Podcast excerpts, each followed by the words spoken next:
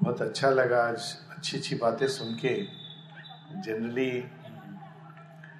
राजनीति और ज्ञान का समन्वय होना बहुत रेयर और ब्यूटीफुल गिफ्ट है।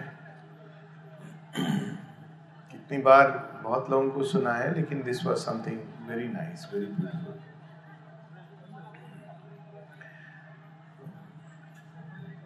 विषय पर आते हुए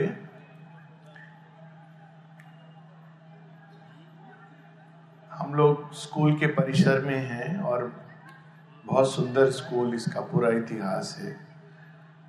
और स्कूल में हम लोगों को बहुत कुछ सिखाया जाता है। स्कूल एक शिक्षा का संस्थान है। लेकिन तीन प्रश्न हैं जो मैं समझता हूँ कि सबसे आवश्यक प्रश्न है, जो हम सबको बचपन से ही किसी न किसी रूप में उसकी शिक्षा देनी चाहिए।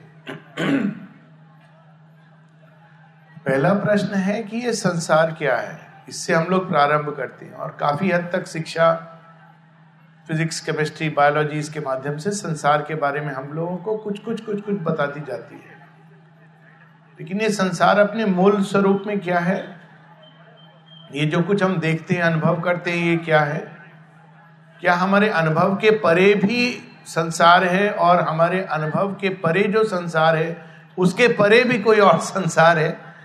ये एक प्रश्न हर प्रबुद्ध मन में उठता है। उपनिषद की एक कहानी है जिसमें ये प्रश्न करते हैं। शिष्य अपने गुरु से प्रश्न करता है कि ये संसार क्या है? ये सब कुछ जो मैं देखता हूँ, अनुभव करता हूँ। तो गुरु कहते हैं कि मेडिटेट ये एक बहुत सुंदर तरीका है। हम लोग हम लोग की आजकल समस्या क्या है कि बहुत सारे उत्तर हम लोगों के पास हैं। और आजकल क्लिक बटन पर और भी ज़्यादा उत्तर है। जब इतने सारे उत्तर होते हैं तो कई बार हम लोग स्वयं सोचना और रिफ्लेक्ट करना बंद कर देते हैं। सो so, उन्होंने कहा नहीं तुम सोचो तुम रिफ्लेक्ट करो और बताओ। सेल्फ रिफ्लेक्शन शिष्य बहुत रिफ्लेक्ट करके आता है कहता है कि मैंने रिफ्लेक्ट किया है, काफ़ी ध्यान किया इस पर। और मैं इस कंक्लूजन पर पहुँचा हूँ कि अन्नम ब्रह्मे थी ये जो जड़ तत्व है, यही संसार है। जो कुछ मैं इंद्रियों से अनुभव करता हूँ, यही संसार है। बड़ी सुंदर बात यह है कि गुरु ये नहीं कहते कि जो तुम अनुभव कर रहे हो, नहीं, इसके परे कोई चीज़ है। वो कहते हैं हाँ ये सच है।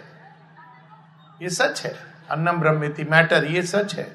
लेकिन और रिफ्लेक्ट करो तो फिर वो जाते हैं। काफ़ी रिफ्लेक्ट करने के बाद कहते हैं कि नहीं, इससे भी आगे कुछ है और वो प्राणम ब्रह्मेति वायु the life force the energy ये है।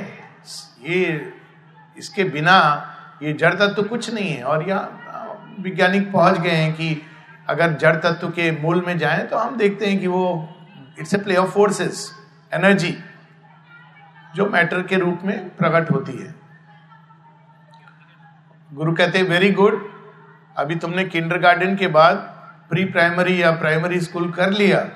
अभी नेक्स्ट हाई स्कूल के लिए और विचार करो। और विचार करता है। उसके बाद विचार करने के बाद कहता है कि ये विचार जो है, यही भ्रम है। थॉट थॉट माइंड एक आइडिया है जो ये संसार को प्रकट करता है। ये भी बड़ी इंटरेस्टिंग हर चीज़ हम संसार की अगर देखें एक एक तत्व एक एक कोना, उसके अंदर एक संकेत छिपा है। जैसे भगवान हम लोगों को अलग अलग रूप से आकर्षित कर रहे हैं। ये देख, ये पहाड़ को देख, ये कौन है? ये मैं बैठ के स्थिर भाव से तपस्या कर रहा हूँ। ये नदी को देख, बहती हुई, ये क्या है? ये मेरा ही जीवन है, जो जा रहा है, ऊपर से नीचे तक जा रहा है, कहाँ जा रहा है, अविरल गति से।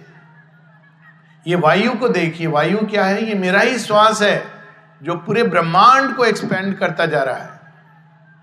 हर एक चीज़ एक संकेत होती है, और वो उस संकेत को पढ़ने लगते हैं, और कहते हैं कि ये थॉट है, वही ब्रह्म है। कहते वेरी गुड और तू रिफ्लेक्ट कर। और रिफ्लेक्ट करके आता है और कहता है कि it is the real idea इन सब के पीछे एक सत्य है। और वो सत्य अपने आप को अभिव्यक्त कर रहा है इस, इस माध्यम से। एक प्रज्ञा छिपी हुई है। विज्ञानम सुप्रमेंटल कहते और थोड़ा सा और एक कदम और और फिर वो पोस्ट ग्रेजुएशन के लिए या पीएचडी के लिए ध्यान करके वो कहते हैं कि आनंदम ब्रह्म थी अब मुझे समझ आया, ये वास्तव में कॉज के भी परे कोई ऐसी सत्य है beyond cause beyond cause and effect causality time space इसके परे आनंद है जो अपने आप को प्रकट कर रहा है। और ये ये शेरविंद बताते हैं कि ओरिजिनल कॉज जो है वो आनंद है। तो अगर हम, और इसी कारण शायद हमको सारी सृष्टि में किसी ना किसी रूप में ये छिपा हुआ मिलता है। सब सृष्टि में, कहीं छोटी से छोटी चीज़ में अगर हम उसकी संरचना देखें, उसके साथ तादात्म करें, इसी कारण जब लोग बहुत डिप्रेशन होता है तो कभी कभी नेचर में चले जाना। So you will discover the joy all around simply watching मछलियों को चलते हुए देखना या नदी को देखना पेड़ पौधे इस सब के अंदर थोड़ा थोड़ा थोड़ा थोड़ा आनंद का कोई कण विद्यमान है। मनुष्य को छोड़ के बाकी सब में बहुत सरलता से पाया जाता है। मनुष्य उस आनंद को मानो ढक देता है कोई चीज़ है उसके अंदर।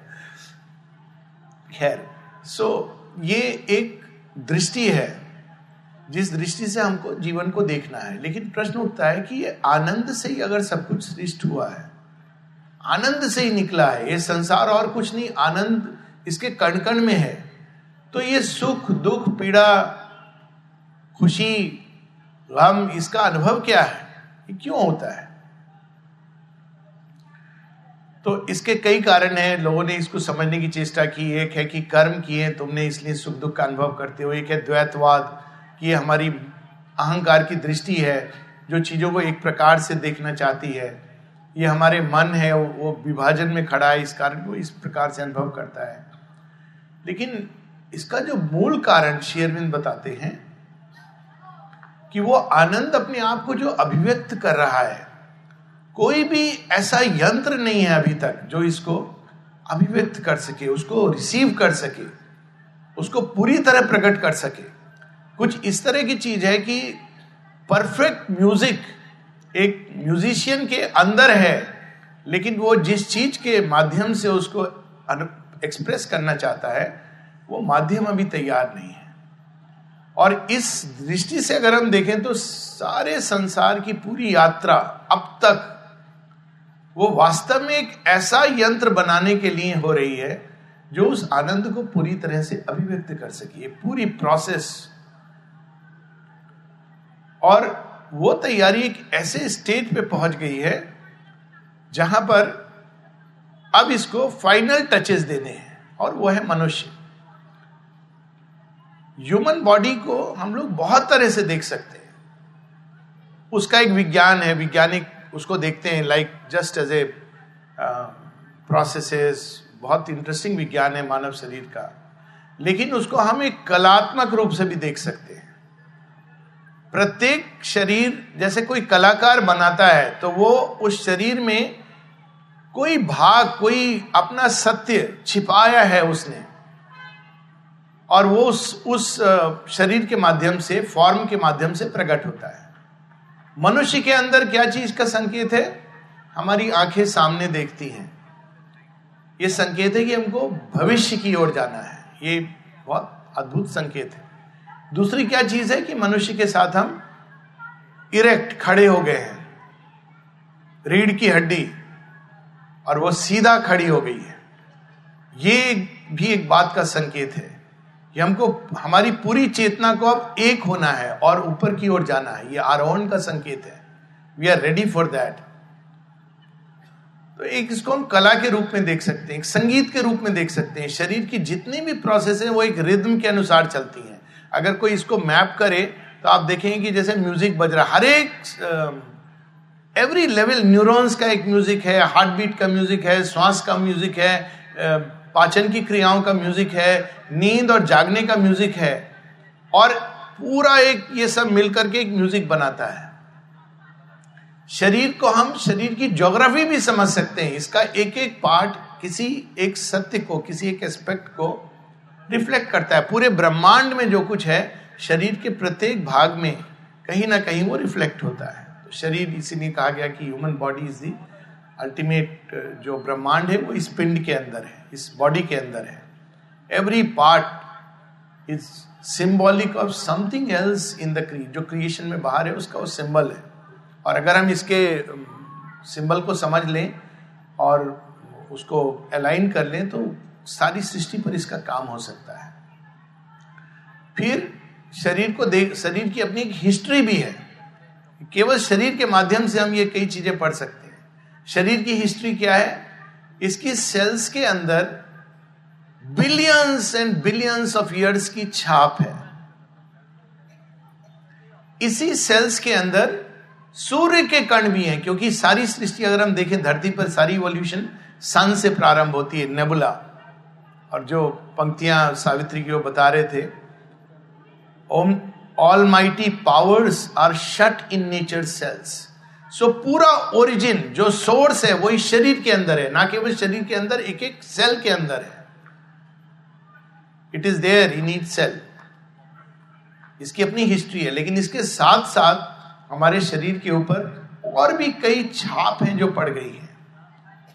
हमारे शरीर के अंदर डायनासोर की छाप भी है। हमारे शरीर के अंदर सांप भी है और सिंह भी है। फूल भी है, ये सब चीज़ें हमारे शरीर के अंदर है। और इनके एक्चुअल सेंटर्स हैं। मनुष्य जब एकदम एक अर्ली स्टेज में रहता है इवोल्यूशन के तो उसका शरीर अधिकांश पशु वृत्तियाँ उसके अंदर स्वाभाविक होती हैं। और जैसे जैसे वो विकसित होता है, उसके अंदर ये पशु वृत्तियाँ कम होने लगती हैं और देव वृत्तियाँ जागने लगती हैं, क्योंकि वो शरीर के अंदर छिपी हुई हैं इन्वॉल्व है, इसलिए वो इवोल्यूशन के साथ आती हैं। लेकिन अल्टीमेटली इस शरीर की नियति केवल कहीं गहराई में ओरिजिन और कहीं ये सारा इवोल्यूशन की स्टेजेस नहीं, शरीर, इस शरीर के अंदर ही भविष्य का एक कोड छिपा हुआ है। और वो अपने आप को प्रकट कर रहा है। ये एक बहुत अद्भुत सत्य है जो शेयरविंद हम सबको देते हैं। The human body is not just instrument but an instrument and a tabernacle of God संसार का पहला मंदिर फॉर्म है। सो ब्यूटिफुल इट इज़ संसार के एक मंदिर है जो पूरा ब्रह्मांड है। इसीलिए जब नरसिंह मेहता भजन गाते हैं, कहते हैं, निखिल ब्रह्मांड में एक तो ही Hari. It's the temple of the lord this human body is the temple of the lord tabernacle of God इसमें रोज आरती होती है। आरती कहाँ है इसमें? गहराई में, हमारे हृदय की गहराई में छिपी हुई एक ज्योत जली हुई है। और रोज ये आरती होती है to the unseen lord in the universe वो आरती करता है, अर्चना करता है। जैसे जैसे हम इस फ्लेम के प्रति कॉन्शियस होते जाते हैं वैसे वैसे हम ये पूरे संसार में जो फ्लेम है फ्लेम ऑफ़ गॉड उसके प्रति कॉन्शियस होने लगते हैं। ये आरती हो रही है। और आरती के साथ साथ वो भी होनी चाहिए, भजन गाने चाहिए मंत्र उच्चारण होना चाहिए। तो कहाँ है वो ओरिजिनल मंत्र उच्चारण वो वीणा, वो स्वर, वो नाद? वो हमारी श्वास है। Our breath is nothing else but a means of prayer of the Lord. और जो हमारे विचार हैं, यही तो मंत्र हैं। हम अभी नहीं जानते इनका महत्व, लेकिन अगर ये थॉट्स हमारे ट्यून्ड हो जाए to the rhythms of original rhythm of creation rhythm of the higher worlds जो छिपे हुए हैं, तब ये मंदिर पूरी तरह साक्षात प्रकट होगा। ये मंदिर अभी अधूरा है, ये भी श्री अरविंद हम लोगों को बताते हैं। इसमें काम चल रहा है। ये फाइनल प्रोडक्ट नहीं है। तो हम लोगों को क्या करना है? पहली चीज़ है कि इस शरीर को ये मान के नहीं चलना है कि ये केवल मैं मैं तो शरीर हूँ, ये तो सबसे इग्नोरेंट कंसेप्शन है कि I am the body and body alone या मेरा शरीर केवल मेरे एंजॉयमेंट के लिए है प्लेजर के लिए है, जो मैं चाहूँ वो करने के लिए है। मेरे प्राण तत्व का इंस्ट्रूमेंट है। एक प्राण की भी ग्लो होती है। एडोलेसेंस में हम देखते हैं, प्राण की ग्लो जो चलती है। कई लोग केवल शरीर को एक प्राण की ग्लो के लिए, प्राण तत्व के लिए इस उपयोग करते हैं। उसी प्रकार से मेरा बॉडी केवल मेरे ईगो सेटिस्फैक्शन के लिए नहीं है, मेरे एम्बिशंस की तुष्टि के लिए नहीं है, महत्वाकांक्षा के लिए नहीं है। इसका कुछ और पर्पस है। ये एक टेंपल है, एक इंस्ट्रूमेंट है डिवाइन के इंस्ट्रूमेंट बनने के लिए। और जैसे जैसे ये डिवाइन का इंस्ट्रूमेंट बनता है, वैसे वैसे जो अंदर में दिव्य चेतना है, वो इसके द्वारा कार्य करने लगती है। कैसे इंस्ट्रूमेंट बनेगा? कहाँ से हम प्रारंभ करेंगे? इस काम में सहयोग देना। जहाँ भी हम सचेत हैं, ये थॉट से हमारे ये किस दिशा में जा रहे हैं? क्या डेली ये थॉट्स भगवान की पूजा कर रहे हैं? या मेरे अहंकार के चारों तरफ़ चक्कर लगा रहे हैं या संसार में और लोगों के अहंकार की तरफ़ चारों तरफ़ चक्कर लगा रहे हैं। माने एक बड़ी सुंदर बात कही है। We are not here to please others we are not here to please ourselves we are here to please the lord जो हमारे थॉट्स हैं वो किस दिशा में आ रहे हैं? सो so, पहले पहली चीज़ जिस पर हम काम कर सकते हैं हमारी वाणी और रियली ये एक एक चीज़ अगर हम बॉडी के एक एक पार्ट का करेक्ट यूज़ करें तो ये हमको कोई बाहर से कोई चीज़ की ज़रूरत नहीं पड़ेगी। लेकिन ये नहीं, क्योंकि थॉट्स हैबिचुअली रन करते हैं, अपने हिसाब से रन करते हैं। एक गति जो पूर्व निर्धारित गति है, जैसे एक चाबी दे दी गई तो वैसे ही खिलौना चलता रहता है। तो ये एक लंबा काम है। अभी हम, हमारा इस पर प्रभुत्व नहीं है। तो हम किस तरह से अपने ब्रेन की एक एक सेल उसके अंदर और कोई चीज़ नहीं हो, केवल भगवान से जुड़े हुए विचार है। तो ये प्रश्न उठता है कि ये तो पहला काम ही बहुत कठिन है, लेकिन माँ शेरविंद ने इसको बहुत सरल बना दिया है। और कैसे सरल बना दिया है? जब हम माँ शेरविंद की वाणी पढ़ते हैं, जब हम सावित्री पढ़ते हैं, कई लोग ये पूछते हैं कि हम पढ़े, हमको समझ नहीं आता, ये इंपॉर्टेंट है ही नहीं। जब हम पढ़ते हैं तो हम क्या कर रहे हैं, अपनी ब्रेन सेल्स को उस दिशा में ले जा रहे हैं। अभी सब ट्विस्टेड है, सीधा नहीं सोच सकती हैं। लेकिन जब हम इस वाणी को पढ़ते हैं तो ये जाकर हमारी ब्रेन के अंदर जो ट्विस्ट है, उसको सीधा करती है। It is engaging in yoga और धीरे धीरे जैसे जैसे हम स्वाध्याय करते रहते हैं, माँ शेरविंद की वाणी का तो ऑटोमेटिकली हमारे विचार ये बाकी थॉट कंट्रोल की बहुत सारी प्रोसेसेस हैं बट एक simple direct process just reading Savitri automatically हमारे विचार के अंदर से ट्विस्ट जाने लगता है। और एक नए तरह के विचार और उनकी फाउंडेशन आने लगती है। माता जी ने बड़ा सुंदर लोग सेलुलर योगा के ऊपर पता नहीं कितनी सारी किताबें लिखते हैं, लेकिन माँ क्या कहती हैं कि जब हम शेयरविंद को क्वाइट माइंड से पढ़ते हैं तो क्या होता है हमारे ब्रेन के अंदर? माँ कहती है it creates the words will create new cells that are necessary for the understanding ये न्यू सेल्स कौन सी सेल्स है? अभी हमारी कोशिकाएँ रिसीव ही नहीं करती हैं। ये अंडरस्टैंडिंग कई बार है, क्यों नहीं होती है माँ शेरविंद को पढ़ने से? ये अंडरस्टैंडिंग इसलिए नहीं होती है बिकॉज़ हमारी जो ब्रेन सेल्स है, बंद है। वो वो किसी प्रकार की हायर कॉन्शियसनेस को स्पिरिचुअल कॉन्शियसनेस को नहीं रिसीव कर सकती है। उसके दरवाजे बंद है, उसको खोलना है।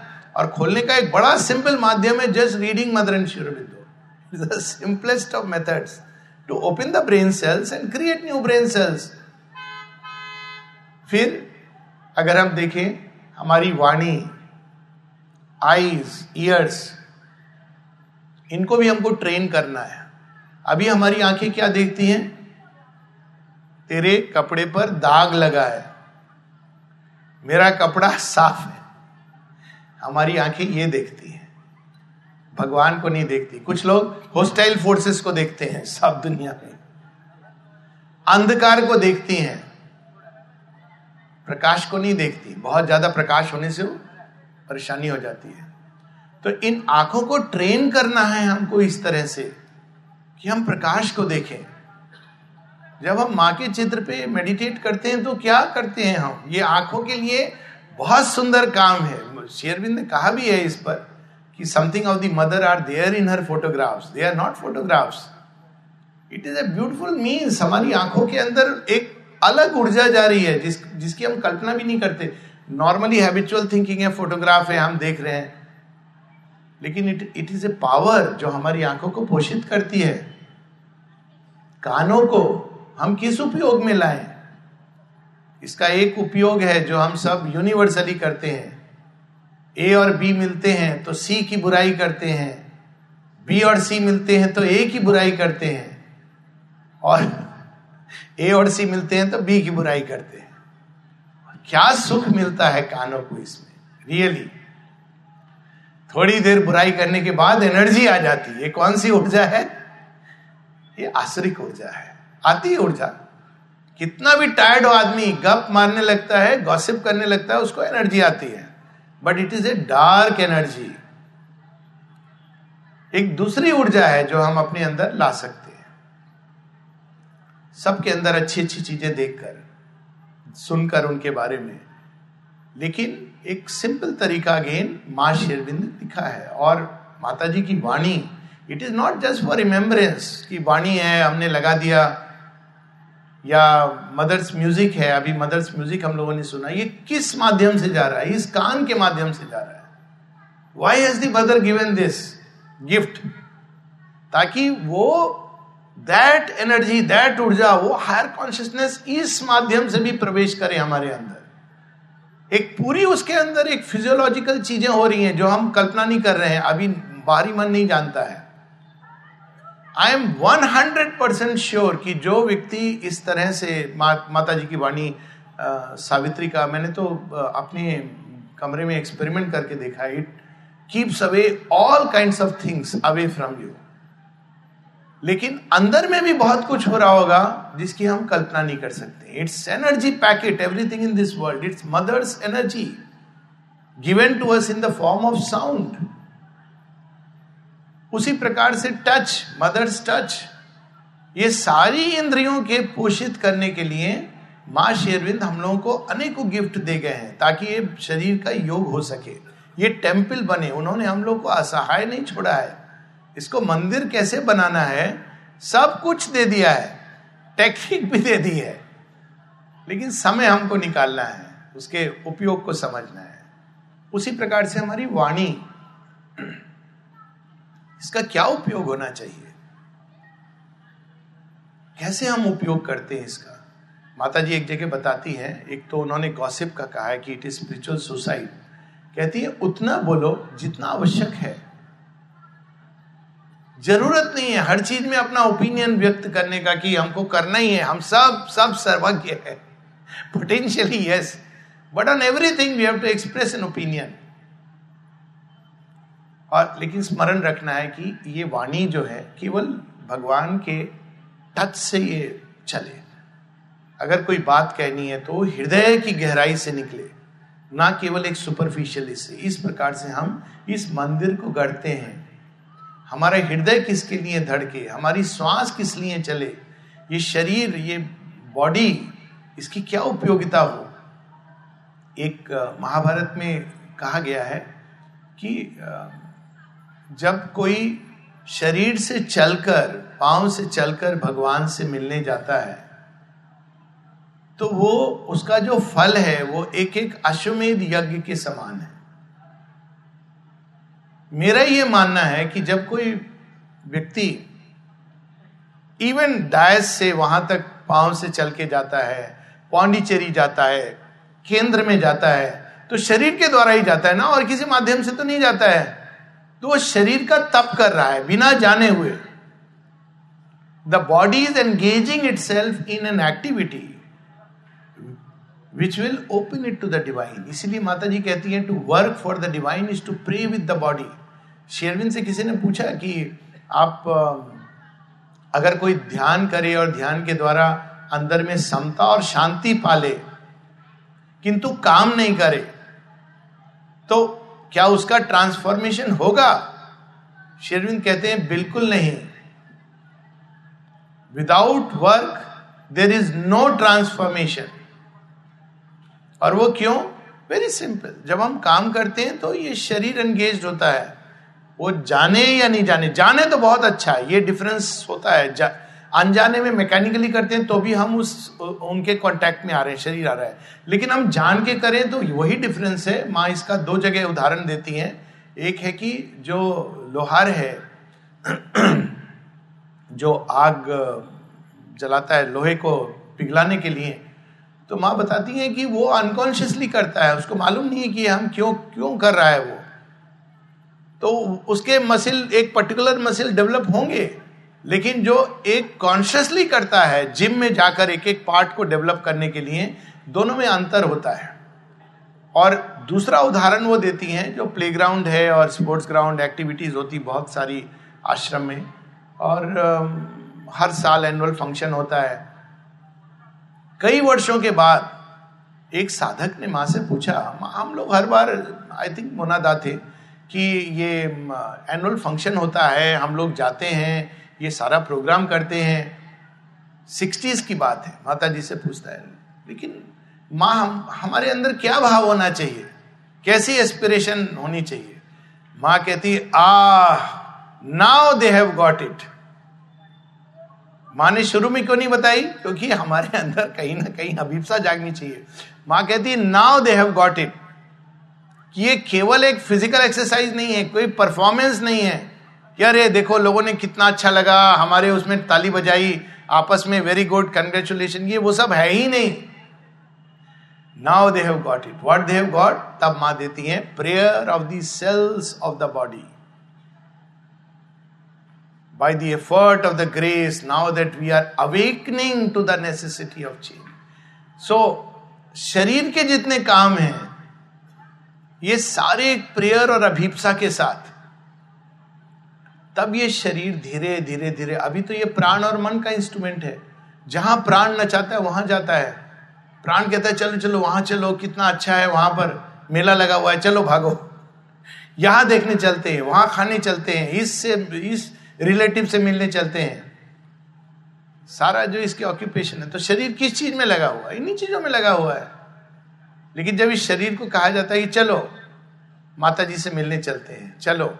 माता जी की सेवा करने चलते हैं। तो शरीर का एक बिल्कुल अलग उसको ऊर्जा से हम पोषित करते हैं। सो so, ये अंदर जाके चैत्य को पाना और डिवाइन प्रेजेंस को पाना ये तो पहला स्टेप है। और ये करना चाहिए ये और भी योगियों ने किया है। लेकिन श्री अरविंद उससे खाली संतुष्ट नहीं है। It is not enough that we realize the best part in us the psychic being in us वो जो फ्लेम है। लेकिन उसको बाहर लाना है। जीवन की सब एक्टिविटीज़ में लाना है।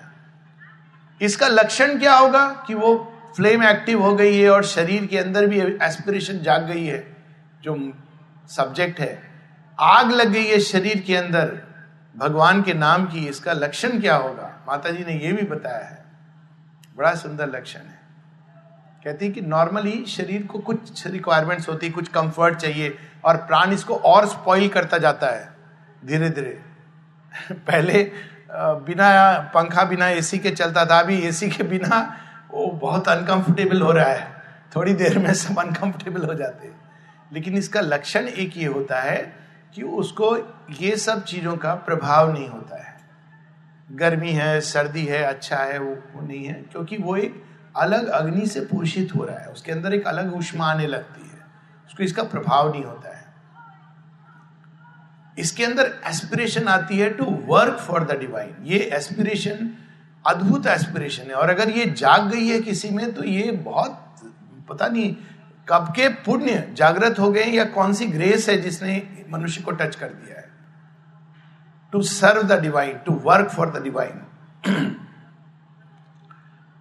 even हम आश्रम में देखें, आश्रम में किसी ने पूछा शेरविंद को चिट्ठी लिखी। ट्रेडिशनल योग कहा कि मैं आ, आ, आना चाहता हूँ आश्रम ताकि माँ मुझे कोई मंत्र दे दे जाके मैं उस मंत्र का जाप करूँगा। माता जी के श्री अरविंद का उत्तर है mother does not give mantra she gives work she will give you work ये नहीं कि जब का महत्व तो नहीं है माने उसके बारे में बहुत कुछ लिखा इवन जब का डायरेक्ट फ़िज़िकल माइंड और शरीर के ऊपर इफ़ेक्ट है। वेरी बॉडी पर वो जब अंदर से जागना चाहिए, ये माँ बता रही है कि it is not mother will give a mantra like that mechanically जब सबसे अधिक इफ़ेक्टिव तब होता है जब वो स्वतः ही आता है। और जब कोई और देता है तो ठीक है, हो सकता है एक टाइम के बाद हमारा इनर बीइंग उसको एक्सेप्ट कर ले। उसका लक्षण ये होगा कि नींद में भी उठेंगे तो मंत्र चल रहा है। अक्सर लोग पूछते नींद पर मास्टरी का साइन क्या है? ये साइन है। नींद से उठें तो वो देखेंगे कि हम, वो मंत्र चल रहा है। खाली नींद में हम हम, हमको याद नहीं था। वो अंदर में चल रहा है अजपा जप बहुत पावरफुल होता है वो, उसका इम्पैक्ट शरीर के ऊपर। और अगर अंदर से कोई मंत्र नहीं आता है तो सावित्री इट इज़ ए मंत्र ऑफ़ ट्रांसफॉर्मेशन सावित्री की पंक्तियाँ भी एक प्रकार से एक मतलब इवन फॉर गाइडेंस कई बार अचानक अंदर से एक लाइन आती है, जब हम कोई किसी समस्या पर, किसी कठिनाई पर जब हम मेडिटेट करते हैं तो spontaneously it emerges from inside it is like a mantra so जैसे जैसे हम लोग ये अंदर में जब सावित्री इन सब के द्वारा माता जी की सेवा के द्वारा, इन सब के द्वारा हमारे शरीर में ये फ्लेम जलने लगती है। और इसका एक बहुत अद्भुत उदाहरण ये होता है, एक लक्षण ये होता है कि बॉडी बिकम सो रिसेप्टिव कि उसकी कोई भी कठिनाई है, मान लीजिए कोई पेन है या कोई बुखार है या कोई बीमारी है तो शरीर just by opening to the mother it can get healed and cured ये कोई इमेजिनेशन नहीं है. And I am I am telling with all sincerity as a doctor medical doctor I have seen people body उनका इतना receptive है इतना open है, सब में नहीं ये काम करता है। इसीलिए इसके लिए थोड़ा एक एक्स्ट्रा एफर्ट भी डालना चाहिए। और माता जी बताती हैं, जो सारा फ़िज़िकल एजुकेशन है it's important to open the body अगर हम उसको कॉन्शियसली करें, आश्रम में ये चीज़ होती है कॉन्शियसली कौन करता है, नहीं करता है, वो एक अलग बात है। लेकिन कोई ज़रूरी नहीं even every day walk can be done very consciously ताकि ये शरीर को हम खोलें। और वॉक करने के बाद जब हम मेडिटेशन करते हैं तो बहुत ही अद्भुत इसका इफ़ेक्ट होता है।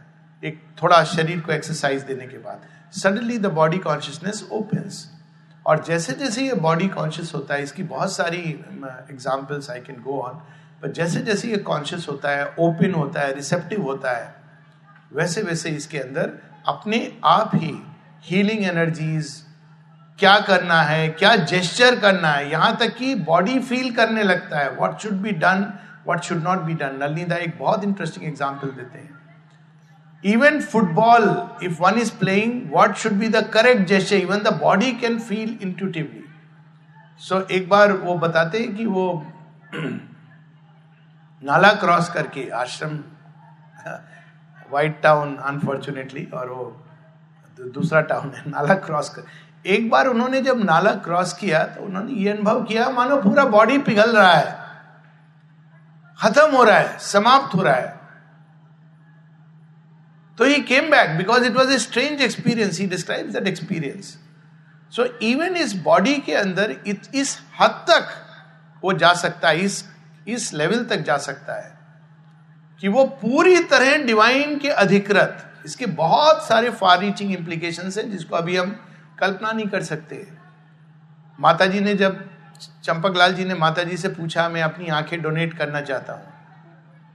Traditionally mother would I mean traditional अरे वाह, बहुत अच्छा तुम्हारे मन में करुणा का भाव आ गया। कितने दयालु हो तुम। माँ ने उनकी आँखों पर हाथ रखा और कहा, no no no. These eyes belong to me ये एक दूसरी दृष्टि है। These eyes belong to me ये देह बड़ा इंटरेस्टिंग इंस्ट्रूमेंट uh, है जो कुछ हम इससे स्पर्श करते हैं देखते हैं सुनते हैं सबका इंपैक्ट इम्प्रिंट इसके ऊपर है। हर चीज़ का इम्प्रिंट ये अपने अंदर एब्जॉर्ब कर लेता है। और इसीलिए जब मृत्यु का टाइम आता है मृत्यु हम लोग मृत्यु actually is the most non reality that exist in this world it is death it's the only thing that does not exist and universally everybody believes that it exist they nothing like death किंतु जिसको हम कहते हैं शरीर से चेतना, उस समय चैत्य सत्ता पूरे शरीर के एक्सपीरियंसेस को अपने अंदर सोखती है। That is why it takes time माता जी बताती for twenty four hours at least one should keep the body शरीर को रखना चाहिए, क्योंकि उसको एक्सपीरियंस एक्सट्रैक्ट करने में समय लगता है। जल्दी में ले जाना, अग्नि को दे देना, या कॉफिन में डाल देना it is not good it takes time वो पूरा अनुभव इसने शरीर के अंदर सेल्स के अंदर वो चैत्य एक्सट्रैक्ट करता है। जो कुछ भी ब्यूटीफुल थिंग्स है, और तब वो आगे की ओर जाता है। सो so ये सब केवल कुछ एक thoughts on this beautiful subject कि हमारा शरीर कैसे भगवान का इंस्ट्रूमेंट बने। इसमें केवल चैत्य की ग्लो या इंटेलिजेंस की ग्लो ना रहे।